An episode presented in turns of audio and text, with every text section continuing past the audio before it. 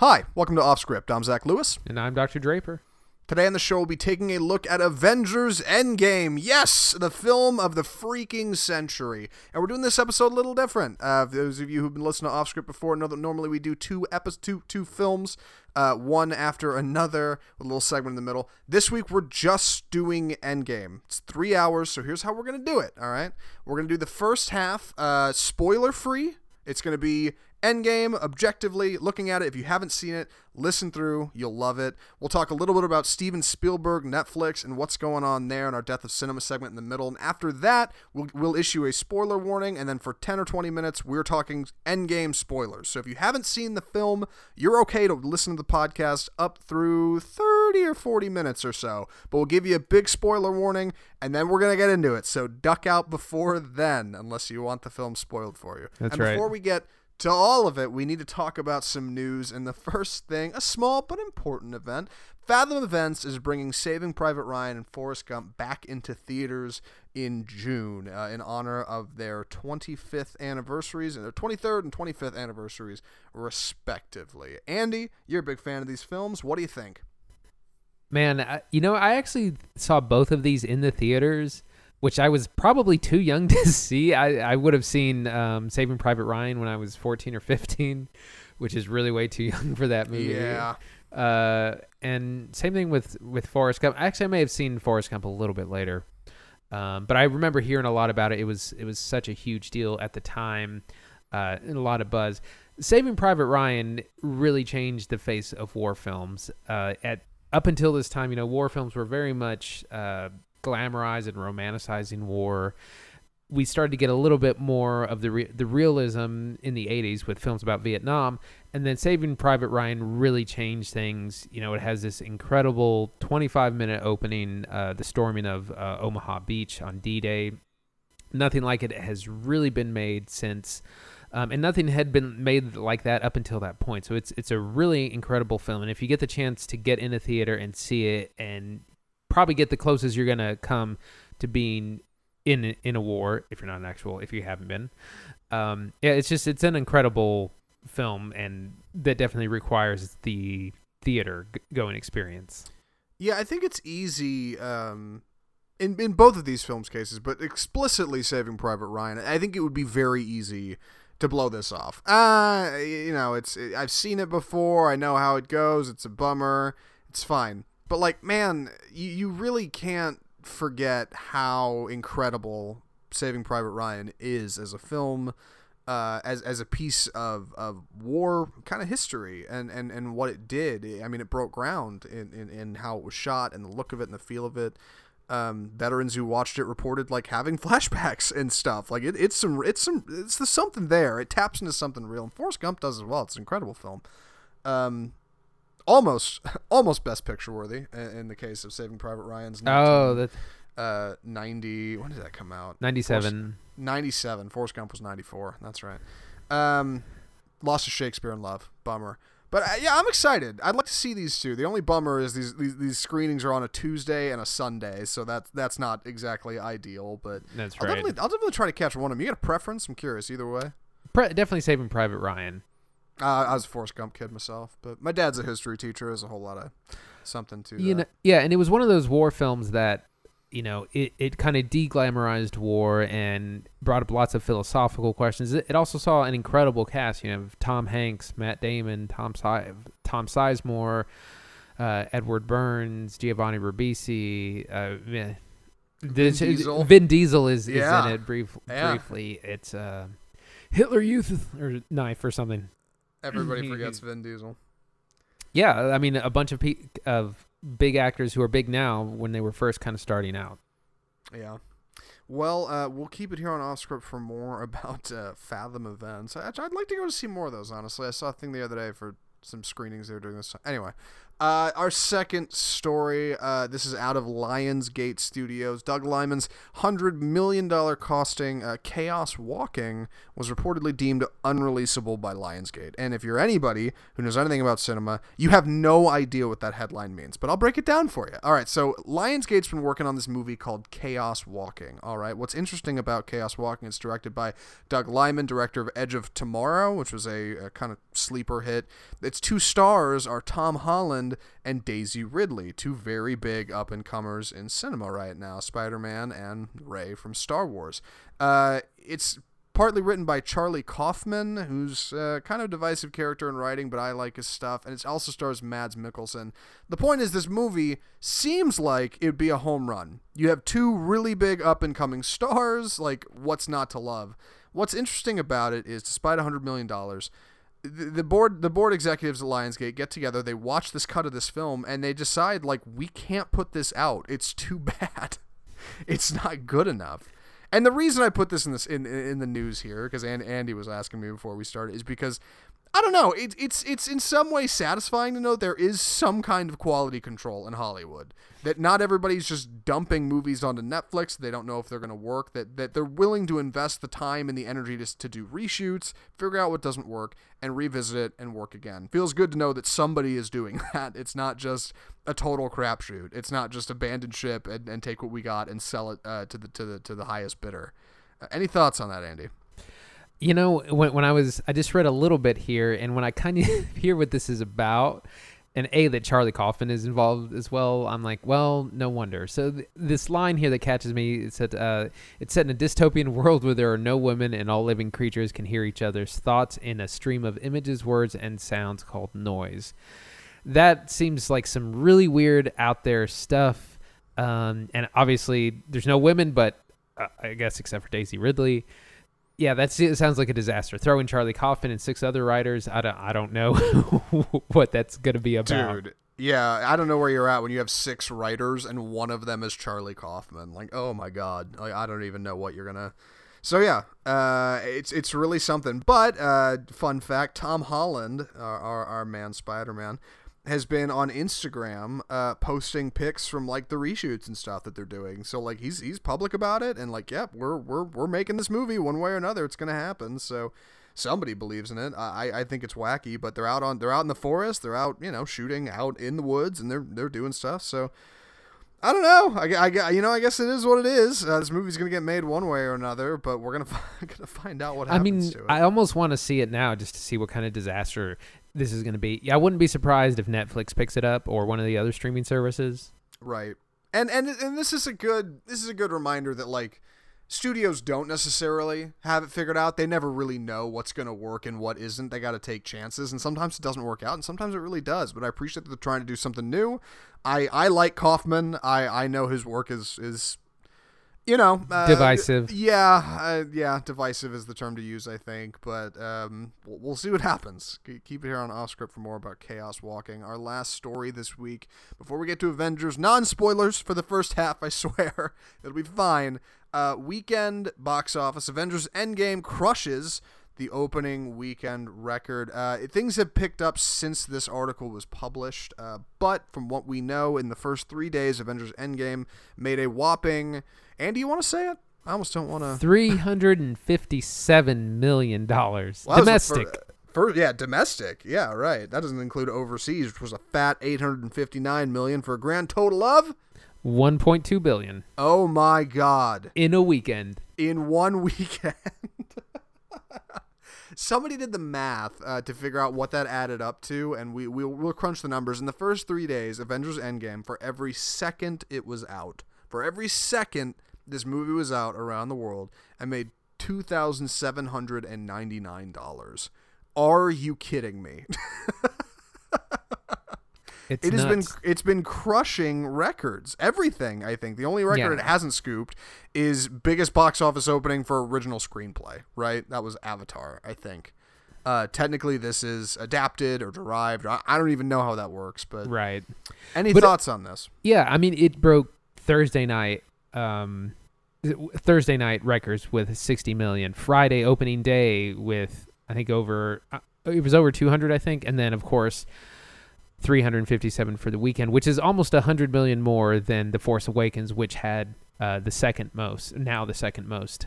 Uh, this is huge. We knew this movie was going to be huge. We knew that it was likely going to be the the biggest movie of all time up until this point, and I think it's definitely going to do that. We've already hit the one billion mark. Now the next point is to hit the two billion dollar mark, um, and a little bit, a little bit over that, which is what Avatar made throughout its entire run. Um, and also, there's some smaller records like we have yet to have a, a billion dollar movie domestically. The Force Awakens came very close. It had you know 900 million something. It came close to the 1 billion mark, but domestically, but not quite over the top. I think we're probably going to get there with this, um, especially this weekend. There's no competition, and I I know I definitely want to see it a second time, and a lot there's lots of people who haven't seen it still. So sure. And you're right. Uh, we should not underestimate how many people are going to see it again. I mean, it's it, at three hours. Uh, Avengers Endgame is a difficult film to recollect. There's a lot there. I, I just just getting ready for the show. I was trying to get my thoughts together, and I was like, "Good God, I'm having trouble remembering how what the transition from the second act to the third, which is probably a fine time to transition into talking about it." So, uh, without further ado, Andy, you want to uh, take it away? Avengers Endgame. Whatever it takes.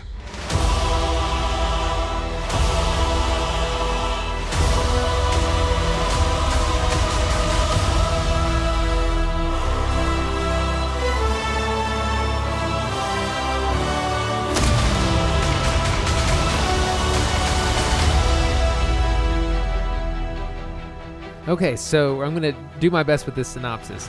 So we pick up in the the few weeks following the end of Infinity War, where of course Thanos snaps his fingers and decimates half the population in the entire universe. Um, and I'm, I'm not going to get again. I'm going to dance around a lot of plot uh, plot points. Um, but we find our characters dealing with grief and loss, real grief and real loss, and some of them are dealing with it better than others. Uh, some people are going to meetings, some people are drinking a lot and playing lots of video games. Uh, so you get the entire spectrum, and they deal with grief in a very real way, which I think really helps the film. Um, eventually, into the second act, we we just kind of discover a way not to undo things, but to make things right, to correct what has already been done. If you guessed it involves time travel, you are correct.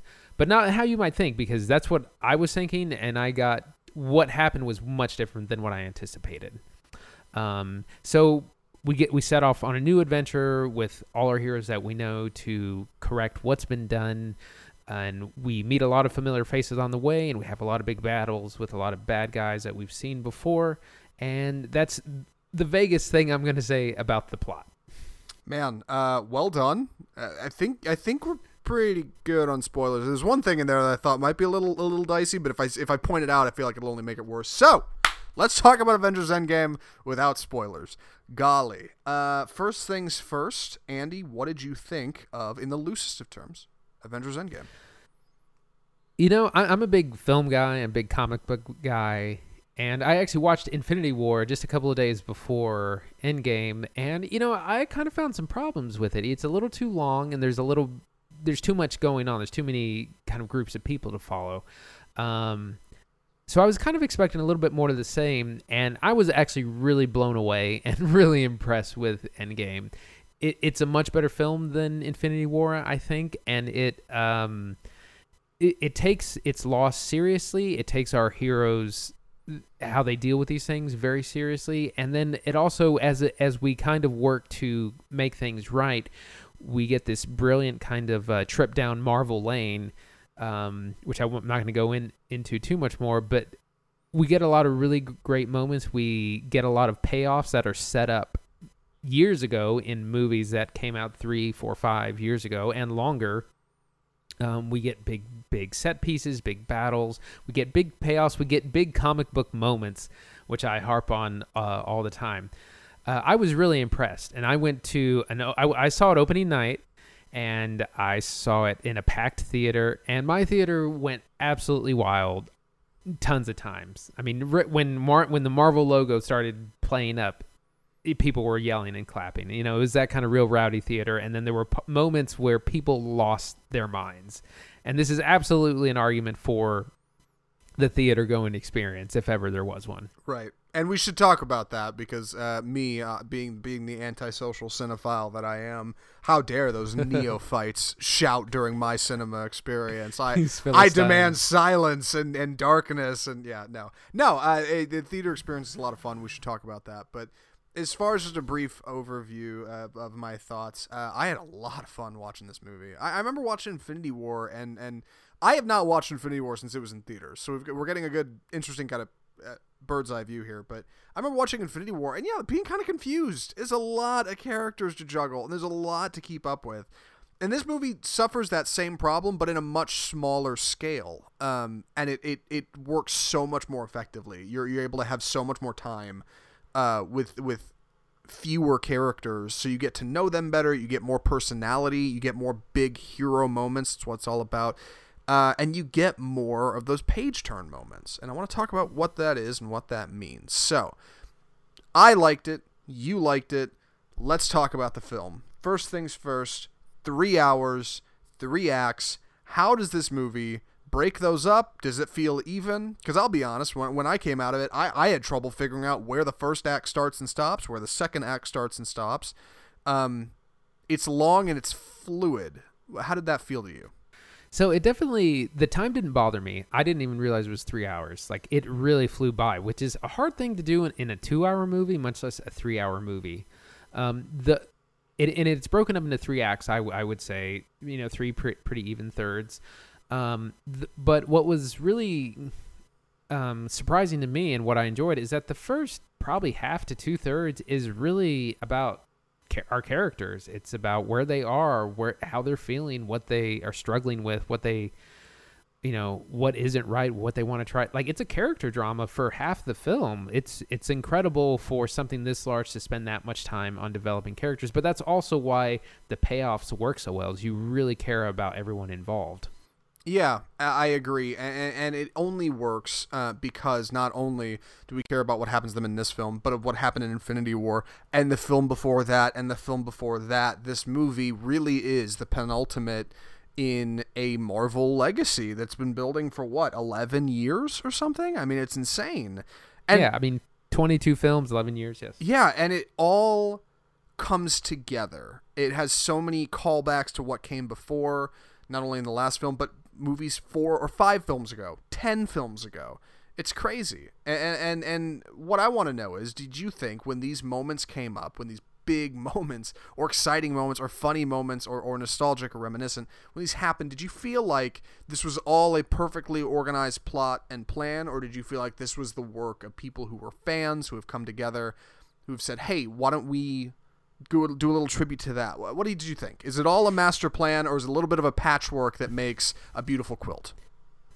I mean, I, I thought it they struck a really good balance of giving you know giving the fans what they want, but also sticking to the rules of cinema and making a good film, making you know a plot that makes sense and that you are interested in, making building characters and relationships that you can relate to or that you really care about. You know, it, it was like the anti Star Wars. You know, I've been thinking a lot about Star Wars in comparison to this, and it's like they can't put. I feel like Star Wars can't put three movies together, or two movies, or barely one movie together these days.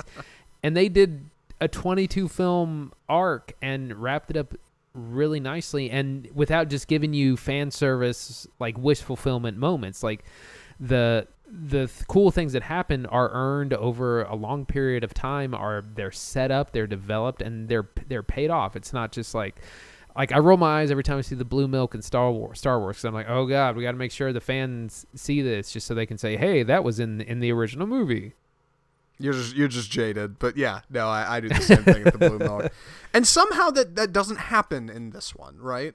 Somehow you don't find yourself rolling your eyes after seeing these characters for so many films. That doesn't happen. Why? Right. Uh, Like I said, because I think think they've treated it like real movies, and they they've stuck to the source material. You know, they get these characters and these situations from the comics, like it's already written there, as opposed to DC that tries to reinvent the wheel for uh, the movie.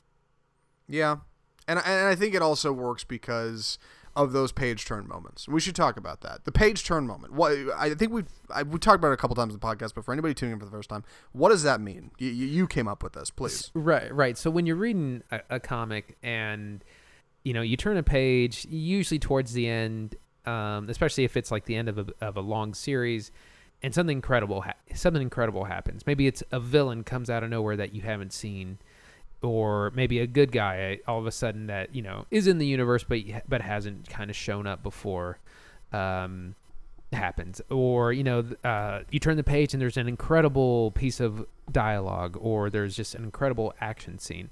Uh, i'll do a, i'll give a couple of examples. Uh, so an older one is uh, batman being broken by bane.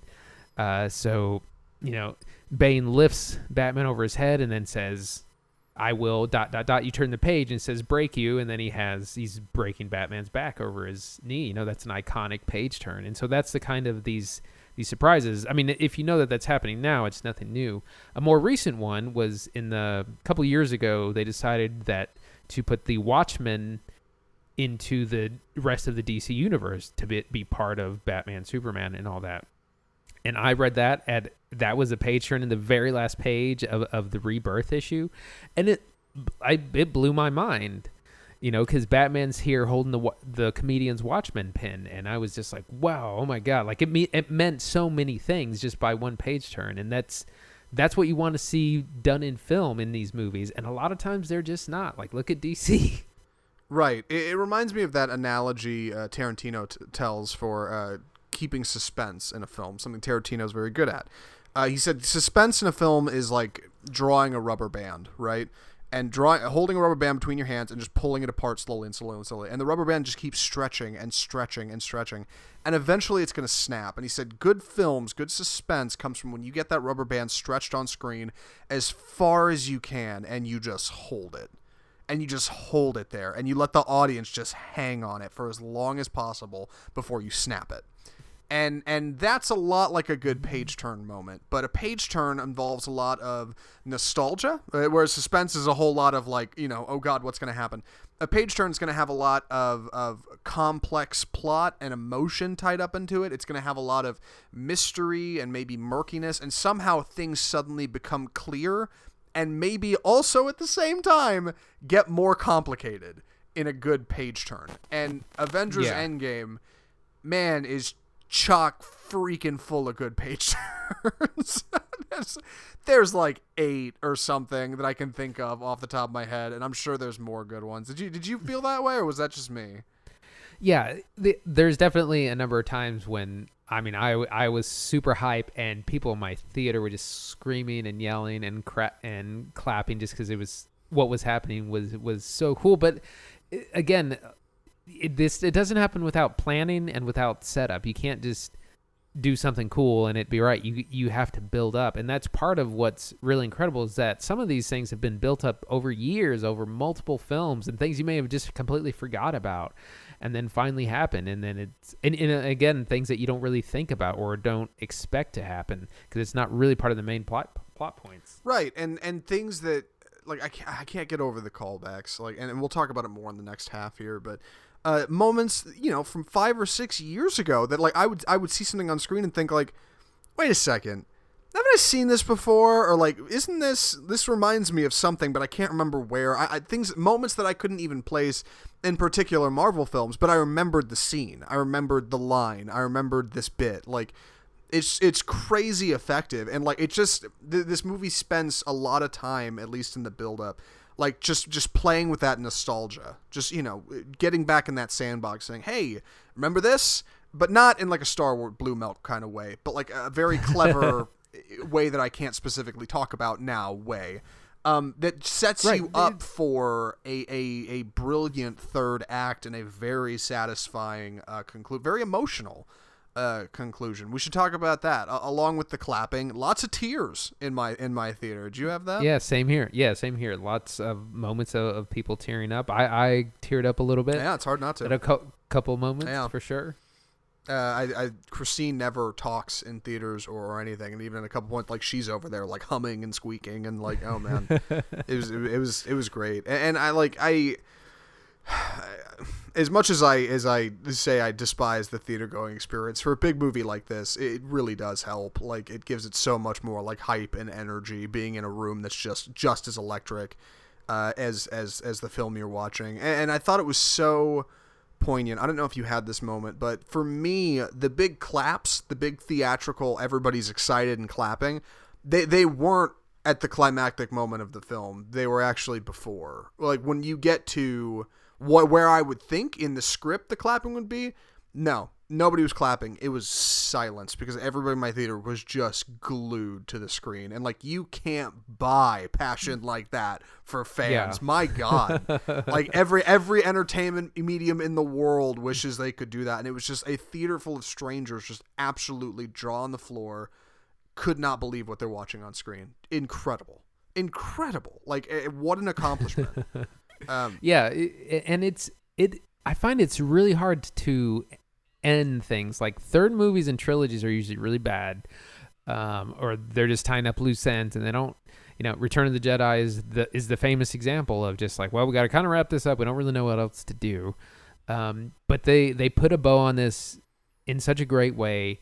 They they pay homage to things that came before it. They you know the fans are, are getting what exactly what they want and a lot of what you don't expect and that's what and that's what we expect from filmmakers like a filmmaker needs to come up with better ideas than I can on my own because that's their job that's what they're paid to do they it's their job to be a better storyteller than I am in my head and that's exactly what we got in this movie Yeah, and it works really well. Joe and Anthony Russo did a fantastic job directing. Uh, it's one of those things I, I watched and I thought to myself, how did they even bring this all together? How did this even all happen? And I still don't know. I, I don't know what kind of secret formula they had to cook up to make a movie like this work, but my God, does it work? It works in spades. And, and the box office shows it. People aren't just going to see it because it's the hot new movie, they're going to see it because it's good and they want to see it.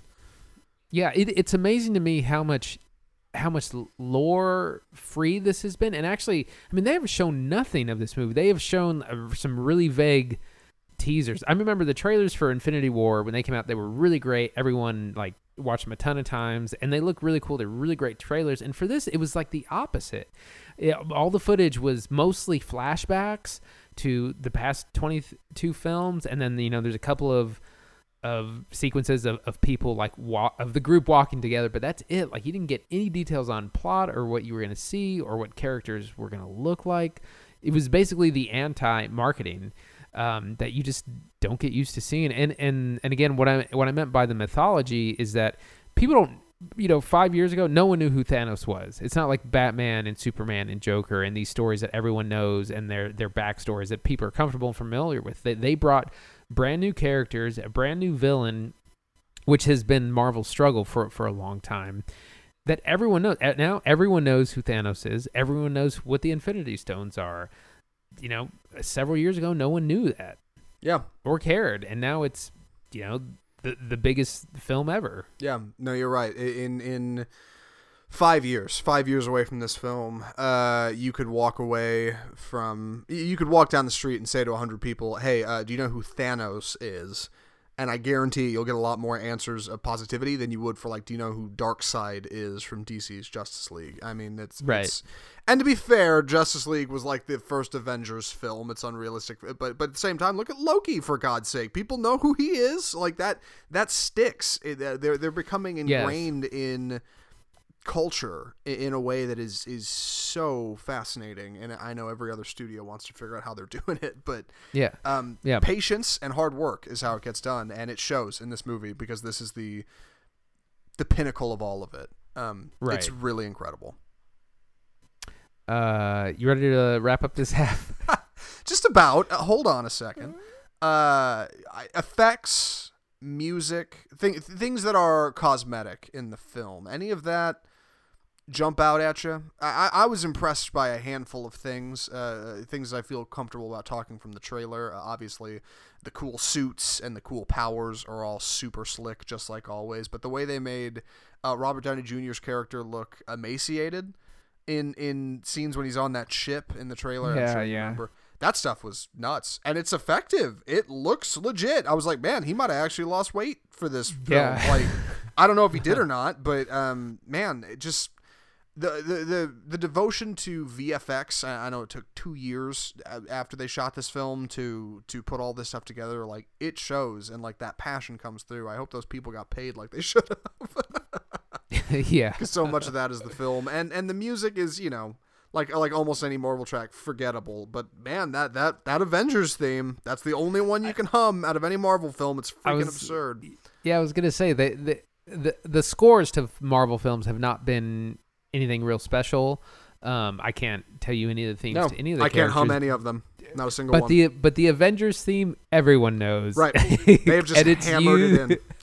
and it's used so well in this. And like the first time it really builds up, and and you and you hear it, man. It's just it's so great. It's so good. All right. We are at the 30 minute mark. It's time to move on, I think. Uh, that's that's well and good. So, uh, we will get to Avengers spoilers in the next 10 minutes or so, but we want to have a brief conversation about a little something else first. Uh, Andy, you want to take the reins on this one? It's time for the death of cinema.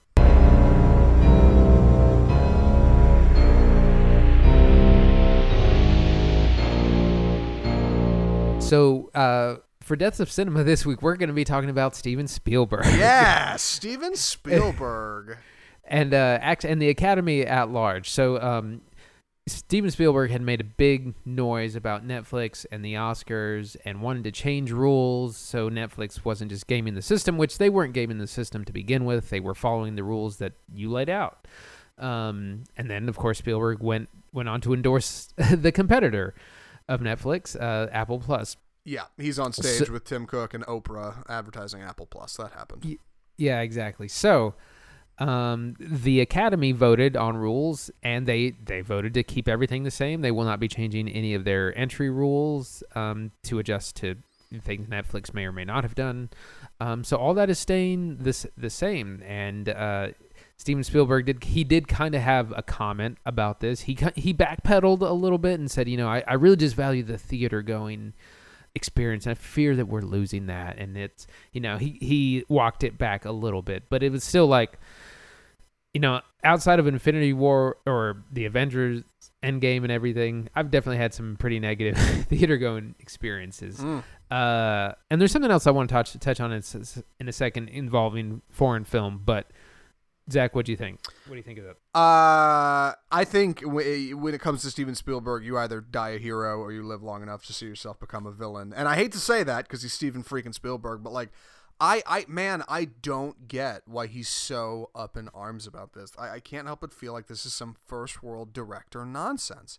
To, to Steven Spielberg, the cinema experience is going to his private theater, right, and sitting in his own screening room with his own cushy chair and his fancy uh, nine millimeter projector or whatever he's got, or his super digital Bose surround sound, whatever, to watch like the ultimate cinema experience. At best, if he's going to see theaters in public, he's going to see them at probably very popular big theaters in Hollywood during the middle of the workday when nobody's around, and he's going to see like nice, quaint, quiet experiences. This is not the cinema experience for 90% of America. It just isn't. Like he he is living in a fantasy world if he thinks that's what going to the movies is like. It isn't. I went and saw okay, fine example. Endgame, the row in front of me had a kid running around, literally up and down the aisles for the first half hour of the film. Seriously, that happened. Somebody went and told the manager. Manager didn't come do anything about it. That's that's the movies. They were like, well, it's you know, they, I, I think the manager came and said something to him, and and uh, okay, well, we'll sit down, and then, yeah, two minutes later, the kid's up and running around. I sat next to somebody who's hogging the armrest the whole time and munching their popcorn loud as all get out. That's going to the movies in America. That's what we're dealing with. So I, I have a tough time when I can stay home and watch something with surround sound headphones on in the privacy of my own home. I have a tough time saying that somehow that's any worse than going to the movies. But this isn't just about that, right? He he he he he sees it as a an issue of being on the silver screen. He he said you shouldn't these these films Roma right should not be available to be nominated for best picture because it was on screen for a couple weeks in a few places, which is fair. It that you're not seeing a theatrical wide release, that's true. But it's not fair to say Roma is somehow less of a film for it. That's unrealistic. The medium in which you watch it does not qualify it as a film or not a film, I think. No, you're. You're absolutely right. And and again, so he was complaining about like Netflix gaming the system, but Roma pe- played for 13 weeks, sometimes longer in s- certain places. So that that's that three month window he's complaining about. You know, and many other films do exactly what he was accusing Netflix of. Well, well, you just let it play for two weeks at the end of the year so it can be nominated for awards. That's what so many films do. And they'll come out in late December and then they don't get a wide release until January, February. That is very common. Um, so, yeah, it was a complete double standard. And, you know, one of the things that Netflix does is they bring films to everyone with, with a decent connection. Not everyone has an art house, not everyone has 10 theaters to choose from. Yeah, and not everybody can afford AMC Stubs Plus or whatever. And that's assuming you're buying a bargain rate and going to the theater regularly. People complain about the price of movies all the time. And yes, we can act like, oh, it's because of concessions, it's because they're buying popcorn. But Netflix is what, $13 a month? Whereas movies are usually, if you're going at any kind of prime time, $13 a ticket. I mean, it, it's no contest. Netflix is objectively cheaper. You're getting a, a stupid amount of content. You're not getting brand new movies, but guys, like it is it is kind of a different thing. But that doesn't mean that movies that come out on Netflix aren't somehow movies. It's especially damning in light of Steven Spielberg supporting Apple Plus and saying that movies you get through Apple that you watch on your iPhone are somehow movies. It doesn't make any sense. Uh, which I guess is why he's he's he's backpedaling. You know, that's that's the whole angle that he's going to try to back out of it and say, well, no, those are theatrical film. Whatever, dude. The, the point is, like, technology is marching forward, and cinema has to march forward with that. I don't think watching a movie on your phone is any. It makes that movie any less of a movie. All right, I think it makes your experience less, but that's up to you ultimately. Uh, if, if Right, If you want to go see Roma in a theater, you could have done that. You could have sought that out. I wanted to go see uh, Peter Jackson's They Shall Not Grow Old, and I couldn't find a screening anywhere. Does that make it not a movie? No. It's just as much a movie as any other. like, I, I have to seek it out. Sometimes you have to go out of your way. Sometimes it's not super easy, and sometimes it is, and people go with what they can get. So, Steven Spielberg should uh, keep it under his hat and keep making, you know, I was going to say great movies, but it's been a been You made while, Ready so- Player One. We know. Yeah, you did make Ready Player One, Spielberg. So yes, I'll be going easy. to see Saving Private Ryan, but I'll be I'll be going to um, see one of your 15 year old films. yeah. Well, and, and They Shall Not Grow Old is a perfect example of I we ha- could not see that film because it only had a couple of screenings at like three in the afternoon on weird days. You know, if that had been on Netflix, probably would have seen Yep. it by now. If that had been a Netflix, we would have watched it for this show. I promise, because I actually really wanted to see that movie, yeah. but I couldn't. So the other thing I wanted to touch on that's from the same article about the Oscars is that they're changing the name of one of the categories from uh, best foreign language film to best international film, Oh yeah, I heard about Uh, that. which will still uh, have most of the same rules. That you know, it's it's basically for films that aren't aren't English speaking. Um, but yeah, it's it's important. Uh, it's an important distinction to make that change as the word foreign language might is kind of having uh, some negative connotations. So they're wanting to go around that and call it international film. So I thought that was a very positive thing. Okay, I, I had read somewhere that that would exclude things like, uh, uh, well, gosh, I don't know. I read I read that excluded something. What am I thinking of here? I mean, probably films from England, but we already excluded most Right. of those. Yeah, that doesn't include films from England. So what's the deal? Like you're not really changing anything by changing the name. So, um, I don't know. I, it doesn't hurt, I guess. So I'm I'm I'm down with it either way. Why don't we include films from England? By the way, for anybody listening, do you know? Well, I mean, most of the most of them probably get American releases anyway, so they they would be considered. I think. Right. Well, as long as as long as it's more than a week or two in a theater, according to Steven Spielberg, you punk. is what it is. Anyway, uh, are we ready to, to, to move on here? I think we're moving on. All right. Well, then, with that being said, for the first time on Off Script, the home of Bold Cinema, uh, we are about to jump into spoilers for Avengers Endgame. If you have listened thus far, you've enjoyed the show, please like, subscribe, share, and tell your friends. Check out our website. Email us at mail at offscriptfilmreview.com, and we'll see you next time on the show. Uh, is it worth telling them what we're going to watch next time? I guess now is a fine time, right?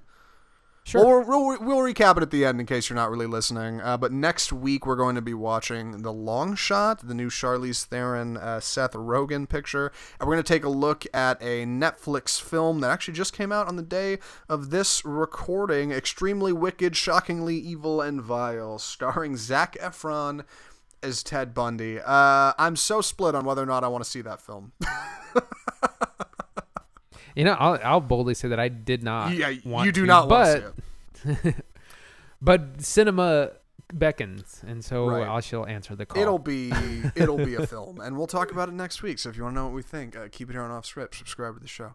Uh, that being said, now's the time. Now now is when you turn off your podcast. Dump out now. I- this is it. We're getting into spoilers, and it's given like three seconds of silence. And here we go. Okay, that's enough. Andy, uh, I suppose now we should divulge the entire plot of uh, Avengers Endgame. Let's let's recap for anybody who doesn't quite remember. You want to take this one, or should I? Sure, sure. Um, so I'll expand. So we pick up uh, again after the the snap, and uh, our Avengers are kind of half of what they were.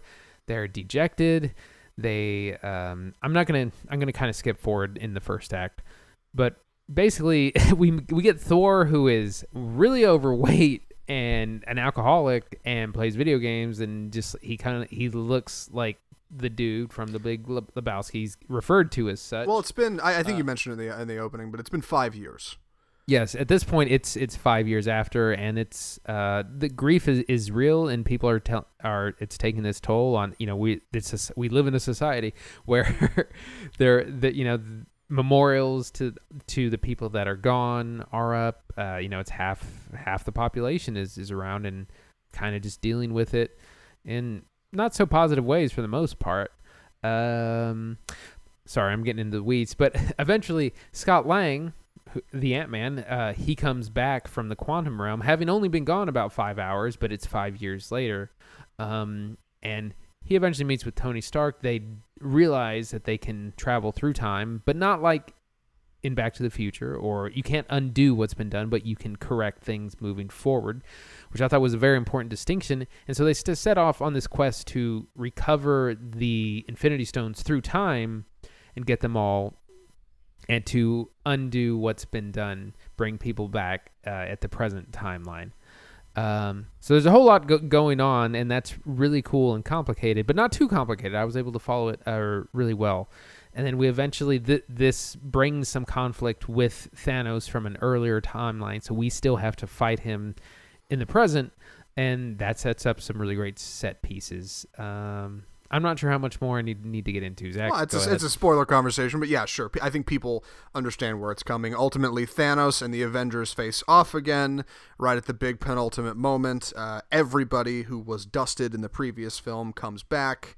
Uh, we're on our way. We have a big epic fight. The Avengers, Thanos rues the day he ever crossed the Avengers, and and the universe is righted once again. Uh, lot of, frankly, plot holes. a lot of plot holes in this movie oh, I didn't think there were. but it doesn't many. but it didn't matter and it's incredible right. that I, I can i can say that about a film that there were a ton of plot holes and i didn't care about any of them and the reason that is is because somehow avengers endgame feels more like a comic book movie than arguably any comic book movie i've ever seen it's hyper Yes. it's hyper stylized almost in the way of something like kick-ass or sin city or or or dick tracy and it's in the best way because it feels like you're reading a freaking comic. It feels like the amalgamation of all these characters that you're kind of familiar with, but you don't really know where they're at because you get this five year leap and everybody's a little different, but not quite the same. Uh, Thor's a big guy with PTSD. Hulk is now s- Bruce Banner. Professor Hulk. Professor Hulk, yeah. Iron Man has a daughter, which is crazy. Captain America still has nothing in his life. Uh, r- uh, Hawkeye has become Ronin. All of the Avengers have moved on, but they're just familiar enough that we can hang on to who they are and who they were and and continue forward. Except for Scott Lang, of course, who has not changed at all, which is is oddly charming. Uh-huh. What did you think of that? All of the Avengers are now different versions of themselves. How did that work for you? I think this worked really well because, like I said in the first half, they take the idea of grief and loss very seriously. Like these people are gone, essentially dead, and have been for years. And some people just can't deal with it, or some people are, are dealing with it uh, differently. And I, I was I was again surprised that they took it this seriously. I, I figured my uh, theory was that they were going to take the time stone to just undo, wind it back, undo everything that's been done, fight Thanos again, and, and beat him this time. You know, and that was that would have been really unsatisfying, but they don't. You have to move forward, and it's uh, you know, Scarlet, not Scarlet Witch.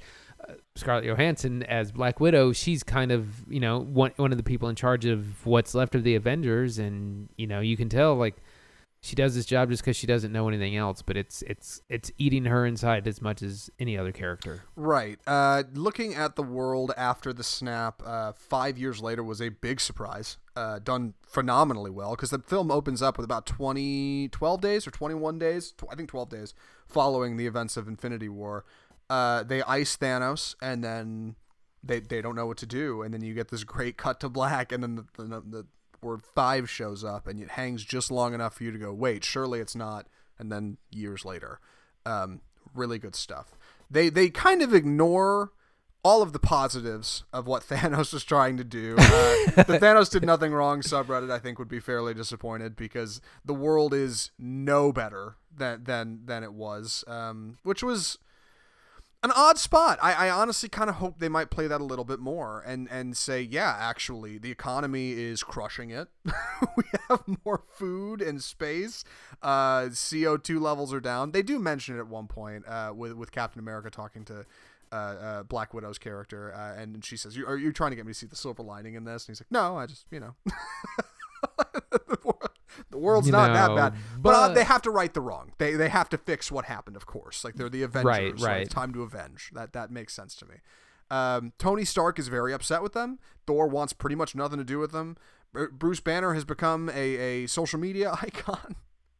Uh, Yeah. But I, I didn't mind that. It didn't. Again, it didn't feel too out of place because ultimately these characters are not that different than who they were. These characters we've come to know and love. They're just they're just different enough, and that makes it feel fresh and engaging and new to go on a time heist with these characters. So let's talk about the time heist. What do you what what do you think? Right. Time heisting. So real quick, uh, there's a lot of references to other films, and Time Heist I think is one of them because that's I believe a reference to Inception, Right. Because that's part of what happens in that movie. They call it the track is called Time Right. Heist. They- um, there, there's a, also a reference to Raiders uh, There as are, well. And they end up rattling off a list of probably a dozen, maybe more, time-related films. Just in the film, I think somebody just says them all at once, just rattles Right. them all off. Outside of Back to the Future, which was mentioned about four times, and they, the reason they do this is to explain how time travel works in Avengers Endgame, and they explain that it's not like any other time travel you've ever seen before, which is clever and still leaves plot holes, I think, but works because again, you don't care. You're just excited about the time heist and the Avengers getting together to save yeah, the you're world. just just along for the ride. So so to get more specific, the time heist is they're going to go back in time to several timelines where they know the stones were and get them, use them, but then they have to put them back. You, you can't just leave it out right, because I don't know, it'll break the universe. Something right. like See, that. that there's one of Uh, the plot holes I was talking about. Well, because they- said, you know, then you'll create multiple branches or something like that. Right. Anyways, not not important. I mean, time travel itself is paradoxical no matter which You're way you doomed no matter it. what, so. yeah.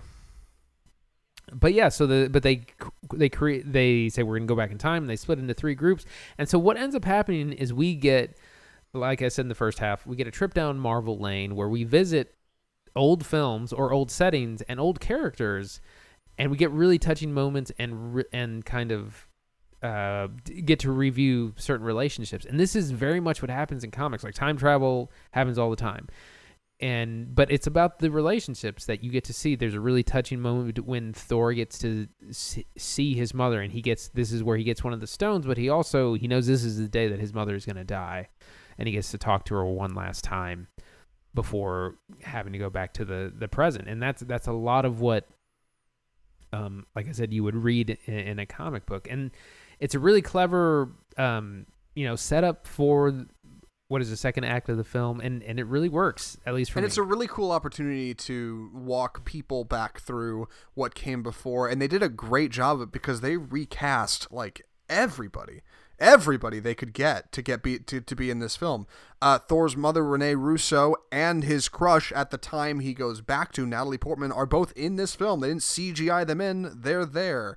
Uh, John Slattery, Tony Stark's father, is in this film. He's got a whole scene with lines like uh, Captain America's boo, Peggy. I, I don't actually know who plays her. She's in this movie. Like they got everybody back. It's crazy, and I don't know if that's clever contracting or just paying the right people, but um, it totally works because it feels so genuine. It's not hidden. It's not phoned in. Nope, we went and got them and put them in costume. They are here as the characters we're back, you know, and it works. They go back to New York in 2012 for the first Avengers film, and we have scenes in New York with things going on. It's like, wow, I remember this. Loki is there. The Tesseract is there. Uh, they, they follow up almost like Back to the Future 2 on scenes that happened, and you get Iron Man running around uh, right after the events of, of uh, uh, the fallout in New York in, in, in the first Avengers film it's really cool. And you get to see it from an angle you hadn't seen it before and kind of see more storytelling and from where that goes. Really impressive stuff. And it felt natural. It didn't feel jammed in or forced. It felt like okay no this is totally a natural the natural way things would go. Like it's a really it's really well done time travel across the saga yeah and and one of the things that this movie accomplishes, which I don't think any comic book movie, even something like The Dark Knight, is it fully has brought cinema and comics together as one kind of entity. Because we've slowly we've had loads of movies based on comic books, but that uh, leave a lot of things out. Things like time travel, things like aliens, things like gods, because they're just like they're kind of too weird for people. But Marvel slowly has introduced these elements, and they bring them all together in this and this feels like the big epics you would read if you read something like Final Crisis or Crisis on, on Infinite Earths. Um, these are the kind of you know time travel, gods, men, aliens, space travel, all coming together in one big thing, and it's it's normal. People are okay with it, and I it I think for a long time. Pe- film was af- afraid to kind of introduce those elements and we finally have those on screen in in an incredible way so let's let's move ahead Thanos finds out what the Avengers are doing, specifically 2014 Thanos, when two of our characters, uh, three of our characters, uh, head back to the beginning of Guardians of the Galaxy, the opening scene in that film, to steal one of the stones. I forget, I forget which one is back there. Uh, and Thanos finds out through Nebula that essentially there is an alternate version of Nebula running around. He goes and tracks her down and swaps her out for the real Nebula. And that's how our antagonist stumbles onto the protagonist plot to stop him and moves forward from there. And he's brought through to time uh, to where they are for the big fight. That felt clumsy to me.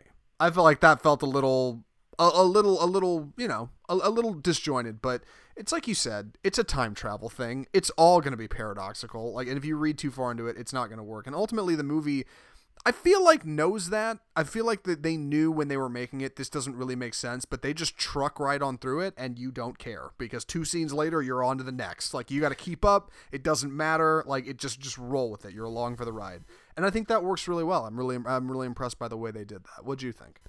Yeah, you, you had to just very brief. You had to have some excuse for to bring our antagonists back into the fold. Because like you said we i mean thanos actually gets killed in the first like 15 minutes of the film uh which really surprised me and a lot of other people. They're like oh well i don't know what we're gonna do now. They just killed the bad guy. Right. um so when you know bringing him back later from one of the earlier timelines it you know this is what all heist movies have to have. That you have a plan and then the plan goes wrong. Mm-hmm and this is kind of where that moment I, I didn't mind again i've seen some articles about oh this this ruined the ending that ruined the ending or this like they break their own it's i mean it's time travel. It's, i'm like it's not real.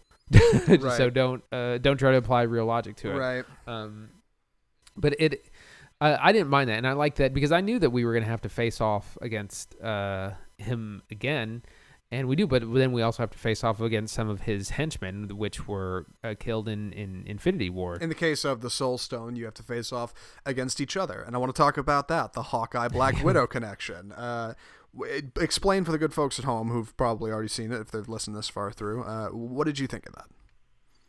Right. So we, we pick up with uh, Hawkeye, whose family has been uh, dusted, as we're, we're calling it. And. as I'm calling it. Yeah.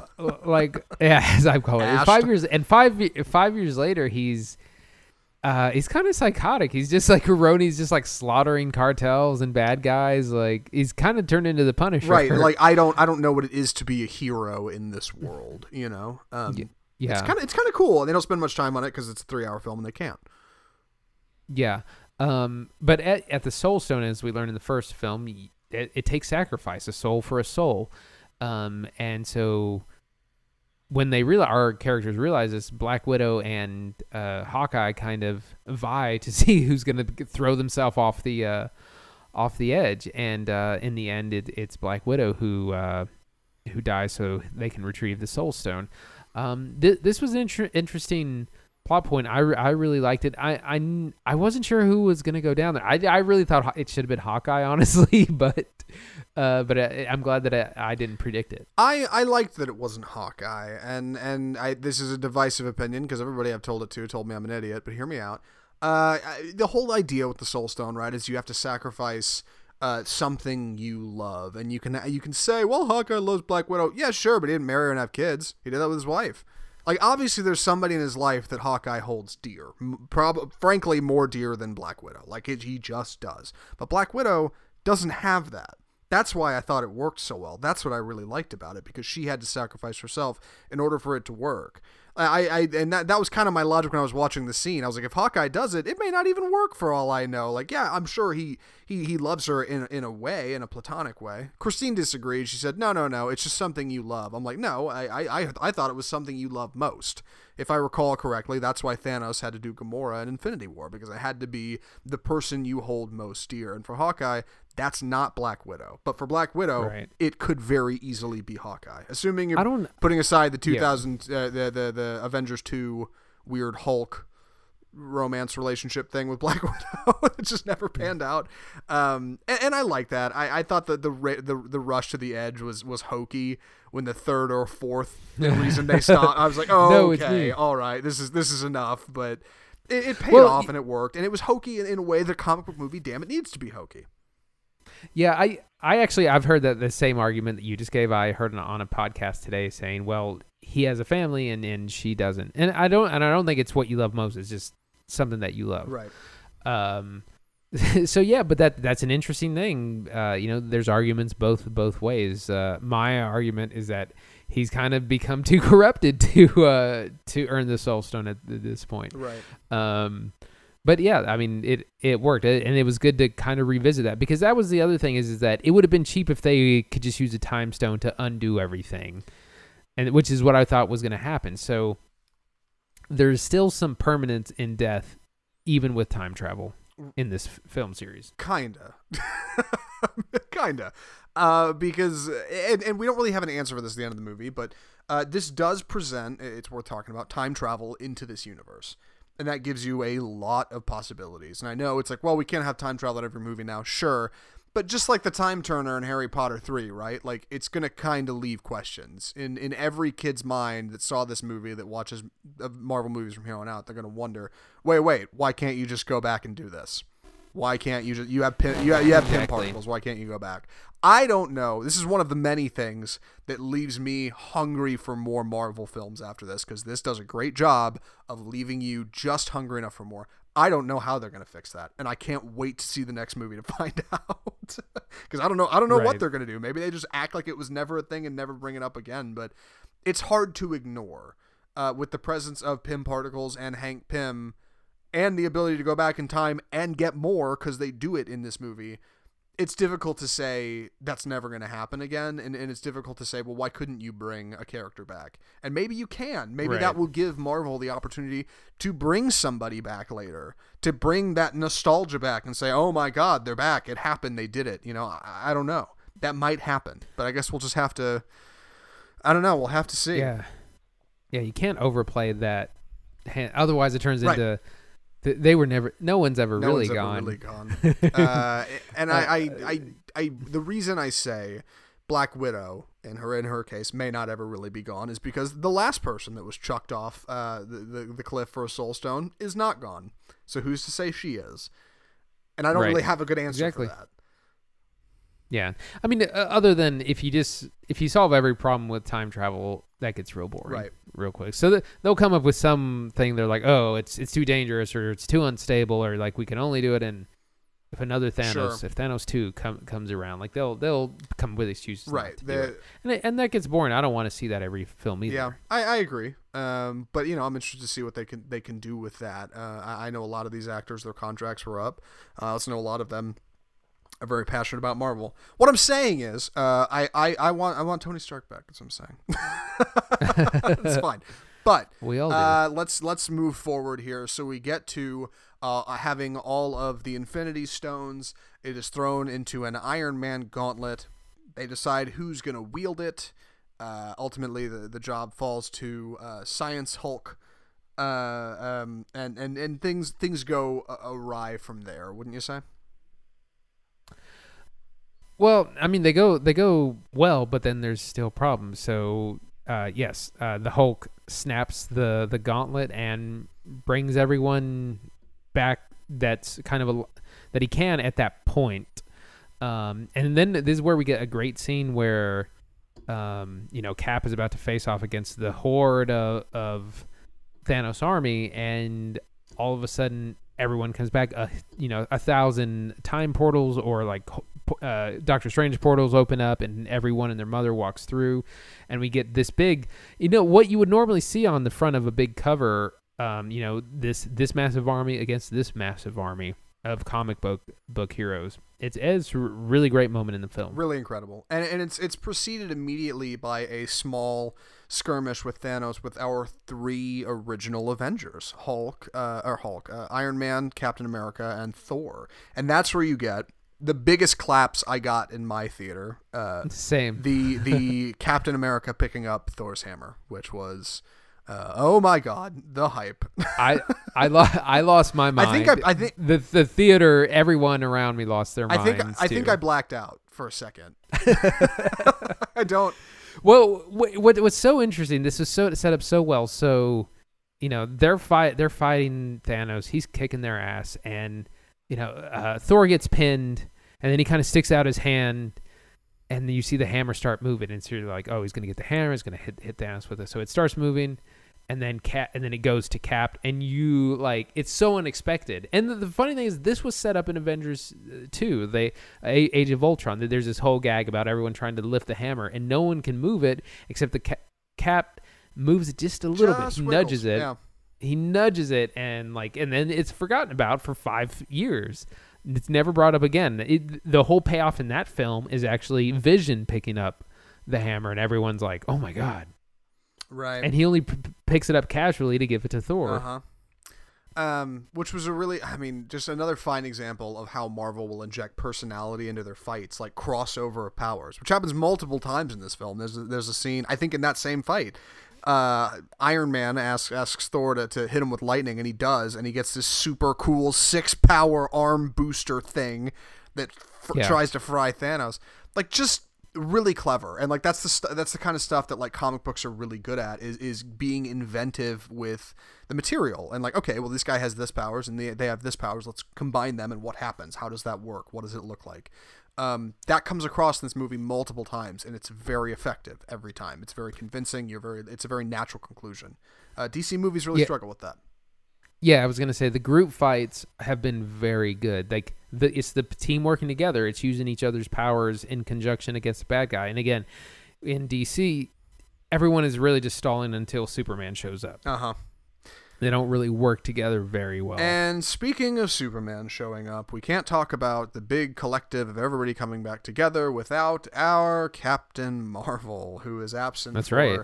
Ninety percent of this film. Uh, another another thing that felt a little clumsy. She, she's got really no good reason to be gone, but it, it you forget again. Like it, it moves so fast, you kind of don't even think about her. You're just like, okay, yeah, she's she's off doing her own thing, but she comes back and she puts the smackdown on Thanos in the best way, but she can't do it all. Uh, we, we need the the might of all of the Avengers together, right? The whole Marvel crew, which is incredible, and leads to an epic payoff of one final gauntlet putting on when they get it away from Thanos and and and, and get it on Iron Man. Uh, Andy, what did you think of this uh, denouement of character? Um, it, it was really incredible. So when uh, Captain Marvel finally shows back up. You know, I was afraid they were going to overuse her and she was just going to be OP and, and kill Thanos herself and it was going to be really boring. And they didn't do that. They really limited, they were really reserved in using her character. And, and she comes in at essential moments. Uh, she ends up taking the full might of the Power Stone, which was really incredible. Um, and, and again, you know, she's a, a symbol symbol of feminism and strong women. And we get a great montage where all basically all the big female heroes are all kind of lined up together. And there's a big camera swing. Uh, it's really cool. You see Pepper Potts in her um, Iron Man suit. Uh, like I said, the, the scene where everyone comes out is re- really incredible. Um, so yeah, go ahead. Uh, well, I was just gonna say, uh, Iron Man is my favorite character, of course, in the Marvel series. Uh, it, it, it was tough to watch. It just, I mean, it just is. Uh, it, it, there were people in the theater like you. It's tough. Uh, you know, a lot, a lot of people really struggled with watching that, and, it, it was so well put together because you kind of knew, you know, when it happened. You're like, he's not walking out of this one. This this is it. Um, the the death scene was was well put together. Um, I, I got a I, I got a, I got a small problem with it that people will think I'm petty for, but I want I want to hear what you think about it before I get into it. yeah, what's that? Okay, uh, Gwyneth Paltrow, uh, in a scene she didn't earn, having to having to bear the brunt of the Tony Stark death. I'm like, you didn't you didn't even want to be in these movies. you you were very vocal about not wanting to be in these movies. Uh, you you ducked a couple of them because you didn't want to be in them. You wanted to do your stupid thing, and now we get the cool Tom Holland. Uh, you know, oh God, no, it's, it's, it's all falling apart, and then she swoops in uh, uh for a it's okay. It's okay. Uh, you know, it, it's it's it's it, and it worked out and it pays off and it, it goes well. But um, man, uh, just just a tough scene to watch, and I'm looking for any reason to critique it because I I'm, I'm bummed and I'm I'm sore about it emotionally. So excuse me. Yeah. Well, and that's that's one of the reasons why. Because initially Tony does not want to help them out. He's like, you know, we were lucky, we survived. I've uh, you know, I've I have a family now. I don't I don't want to don the suit. I don't want to go after anything. Like I could lose what I have. But then he he's the loss of Tom Holland, who was like his surrogate son, uh, really weighs heavily on him. And then it's really tragic that you know he gets brought back, and then he has to then watch Tony die. That's it's a it's a juxtaposition of that whole relationship, and it's really touching. Yeah, it really is. It's it's very effective. Uh, lots of callbacks. Jon Favreau is back uh, uh, as as I forget his character's name. Uh, they, they they bring back the proof that Tony Stark has a heart thing. His final line, "I am Iron Man." Um, it, it's you know I totally didn't understand what he said. I just heard him say like I uh uh and then I didn't I was like wait what did he say? I am Iron Man is what he said yes. Uh um a very a very perfectly Tony Stark line uh, finding finding uh, a lack of selflessness in this moment. He, we didn't get a we are Groot from from Tony Stark. We got I am Iron Yeah. Man and good for him by God he's he, he deserves it. Um a really incredible funeral scene uh, for Tony that I thought was very well reflected in the Black Widow funeral Yes. scene. That they, they they make it clear like this is it for this character. They're not coming back. You know, like this is this is as far as we come with them. Uh, they got almost every Marvel character I can think of for that scene uh, in a really cool long one shot thing. I heard some people say it was green screen. I don't know for sure. I don't care. Um, they even got yeah it was great they even got a, a kid standing in the back alone. We, we had to look it up because we didn't know. Uh, the kid from Iron Man 3, uh, the little blonde kid, is featured in Uh-huh. that scene uh, as as as older now, and it's, it implies that Tony kind of kept up with him, and um, really cool, really touching, like a, a really a really incredible send, arguably the best send off so far for a uh, Marvel character in in the cinematic universe, and, and really effective, but not the final send off for a Marvel character. We have one more, uh, of course, before the movie is over. Uh, do you want to talk about that? oh uh, are you talking about Cap I'm talking about Captain. Yeah. So we end with uh, Cap. Uh, he goes back in time to put all the Infinity Stones back, and then um, kind of just chooses to stay in 1940s, 50s America and live his life with Peggy Carter. And when we see him, just moments later, he is an old man. Um, you know, ready to ready to die and ready to pass on his like the mantle, which is he passes on to Falcon, Anthony Mackie's character. So he will be the next Captain America. Um, I thought it was a really touching scene. I, I knew, I figured both of these characters were gonna die, like uh, Captain America and and Iron Man, and so they handle Captain America differently. They, he steps down. He's old. He's done being that, um, and pass the torch in a really poetic way. Right. I I I was a little frustrated by this. Uh, uh, I I, I kind of wish Tony Stark had been given a a, a similar opportunity. I, I, I get he didn't get to.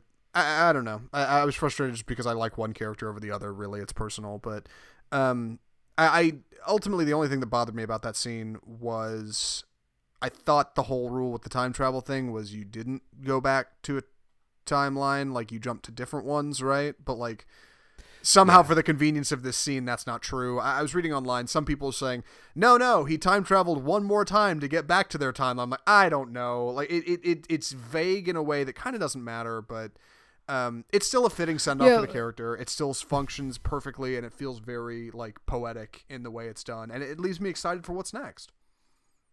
Right.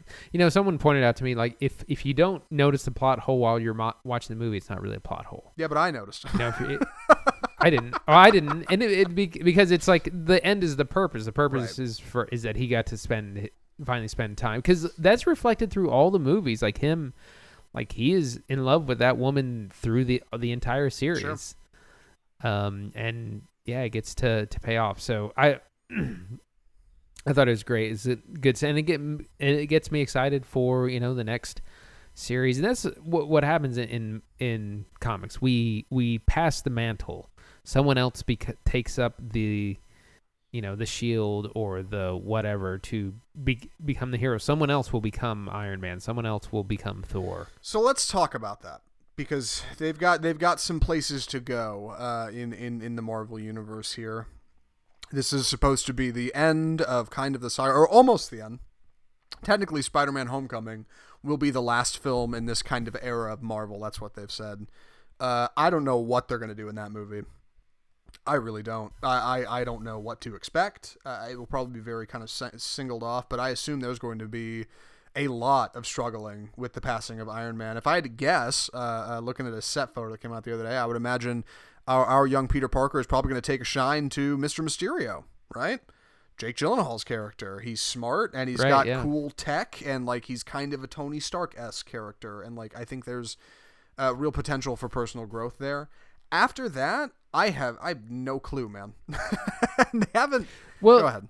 a lot of the characters that we've met in the last couple of years will be part of Phase Four and Five, and will have their own movies or like new, be a new Avengers team. Uh, people like Black Panther, Marvel, Captain Marvel, Ant Man. These people that we've just met for the first time, um, they'll they'll be the next kind of wave. And I mean, a lot of things haven't been announced only because they they're under wraps, but they're definitely still working on some things. We know that there's a series called The Eternals, which is going to be a I think maybe a trilogy. I don't know anything about them, Uh-huh. but that's I know that's part of Phase Four as well. Supposedly, the Black um, Widow movie is still happening. Yeah, and there's also the series. There's a couple of Disney series that that which are actually set up in this movie.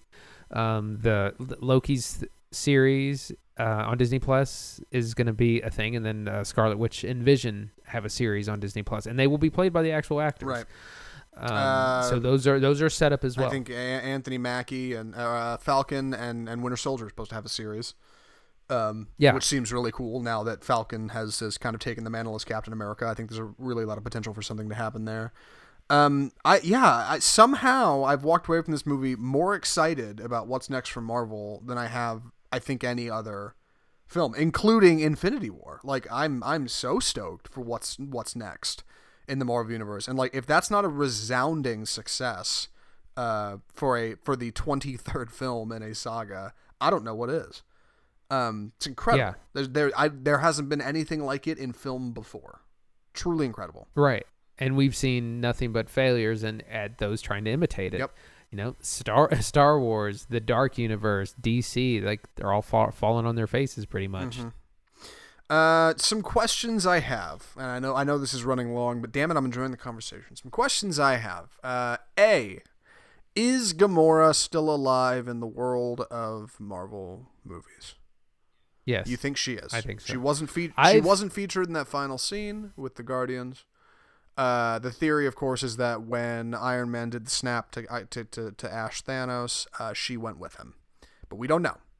I think that would have been present in Peter Quill's character, right? Uh, he would that would have Yeah. been more obvious, just because she wasn't in that scene. I think it was intentionally left vague, but I don't think we're gonna be shocked by anything. Uh, Vision is more than likely not around, but yeah. they're getting a series, so maybe, maybe it's a prequel series. I, I don't know. Do you have any? Right. Yeah, I mean that's what I would speculate. It would have to be something like that. Uh, but yeah, those characters I think are gone. Uh, Gamora I think could still be, and I think that might be the plot of uh, Guardians Three, or as Guardians of the Galaxy, as they so cleverly put. Right. I'm I'm very excited by uh, where some of the other Avengers are left. Captain America and Tony Stark are obviously a bummer. Um, but uh, I I dig the Science Hulk thing. I think since getting toasted by the uh, by the Infinity Gauntlet, he's going to be much more reserved, much more calm, and we're going to have almost like almost like old man uh, Bruce Wayne from the Batman Beyond series to jump over to DC Yeah. for a second. That's what I see Hulk being, just kind of like old man quiet Hulk doing his own, you know, hey, he's there he's there to do science stuff and maybe he'll help Ant-Man do science things. I don't know. And and uh Thor, I'm actually probably the most excited about to see what happens with him. I, I definitely would not have thought, uh, man, I can't wait to see what Chris Hemsworth does next in the Marvel Universe. But somehow sticking Thor with the Guardians of the Galaxy seems so perfect. Like, oh my god, Absolutely. how did we yeah. not figure it out before? Like that's that's going to be a brilliant film. If, if if Thor Ragnarok worked with Thor and Hulk on an alien planet, like why wouldn't Thor and Guardians work? Like that sounds perfect. Exactly. Any any others I'm Uh, not thinking of? No, I, I think that that's everyone. That that being said, I think we, you know, Chris Hemsworth. I don't think he's going to play Thor forever. I think we we might get another movie or two out of him, and then he too will, you know, pass the torch to someone else. I agree. Yeah, I, I don't think he'll be there forever, but um, man, I'm I'm so excited to see what comes next. Uh, Tom Holland, Black Panther, Captain Marvel, all really strong characters. All- I think are are, are going to be really perfect for, for, for continuing this this saga. So yeah. Yeah, exactly. exactly. Sorry, I'm I'm I'm just about out of. I know. I'm I'm running out of steam too. I'm I'm about gas. So uh, with that being said, uh, spoiler talk on off script. Before we get to that, though, uh, now sorry. Before we get to talking about spoilers on off script, uh, Andy, would you recommend Avengers Endgame? Absolutely. This is one of the. This is probably the biggest film of the year, maybe the bi- biggest film of all time up until now. It's the culmination of 22 films and 11 years of filmmaking. Um, it's a really incredible feat, and even if you're not a fan of comic book movies, um, it you still have to respect what they did and how they didn't screw it up. How they never had a production delay. They hit all their times or all their release dates. They didn't have actors quit. They didn't have people back out. It's it's the same cast over this series of films for 11 years, all except for Rhodey, but that doesn't matter. Not to Terrence Howard, it matters. yeah, Um, uh, I'm, I'm sure he's uh, ruining, uh, regretting that every day. Oh God. Uh, I I would absolutely recommend this as well. Two thumbs way up. Do not walk. Run to the theater. I'll I'll, I'll go a step further. I, I know on this show we're all about bold cinema, but I will be greatly disappointed if I see this movie uh, underrepresented at this year's Academy Awards because how can I say this isn't a great film? yes, it, I mean, if Black Panther was nominated for Best Picture, this I, I believe this. I don't think it'll win, but it, it it deserves to be recognized at the highest levels for the accomplishments that it's made. like I said, I, I maybe maybe it's because of what came before, uh, um, but I I if you could bottle like the energy that was in that theater on opening night, like if you could take that and you could sell it as a feeling, people would pay any price for it. Like, and I, I can't remember the last time a film did that to so many people across the globe. It's incredible. Like, there's nothing like that. I don't know if there will ever be anything like it. Um, truly incredible work, really. Like Marvel has has crushed it. Disney has done great work. Every actor in there and actress deserves uh, all kinds of accolades. It's really incredible stuff.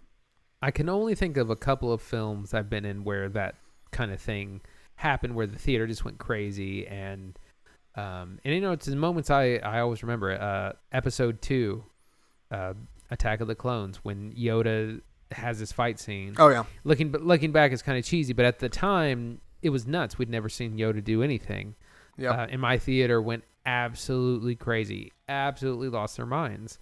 Um, so this is uh, this was similar to that, and it's only happened to several a few times in my life. I remember. It's funny. Mine is also Star Wars related. It's not nearly the same caliber, but uh, Force Awakens, opening night, episode seven. Uh, when when a long time ago in a galaxy far, far away comes up, and then it fades, and it's just silence. It just hangs like, oh my god, the the anticipation in that theater. Like as soon as as soon as the crawl came and like it's it starts up and the music gets going, everybody clapped, people stood up, like people were shouting, like could not wait to see what came next. Um, that that feeling does not come along in movie theaters every day.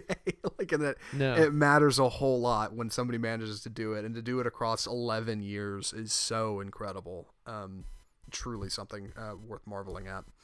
Uh, with that, we should probably wrap. This has been the longest episode we've done in a while, and I'm glad because if there's ever one we were going to talk a lot about, it should be this one.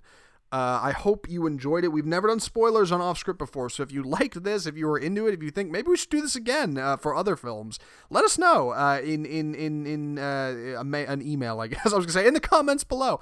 Uh, if you're watching this on YouTube, Facebook, uh, wherever you're at, yes, that is where you should do that. Drop us a line on Facebook, Instagram. We're on Twitter. Uh, mail at offscriptfilmreview.com is our email. If you caught it earlier, next week we'll be seeing The Long Shot. And is it The Long Shot or just Long Shot? I think it's just Long Shot. Uh, Now that I think about it. Uh, long I Shot can't remember. and uh, Extremely. Oh, Jesus. I got to look up the title for this thing. I can't.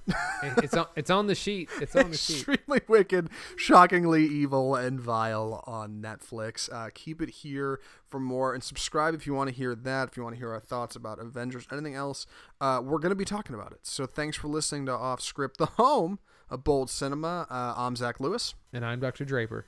Thanks for listening.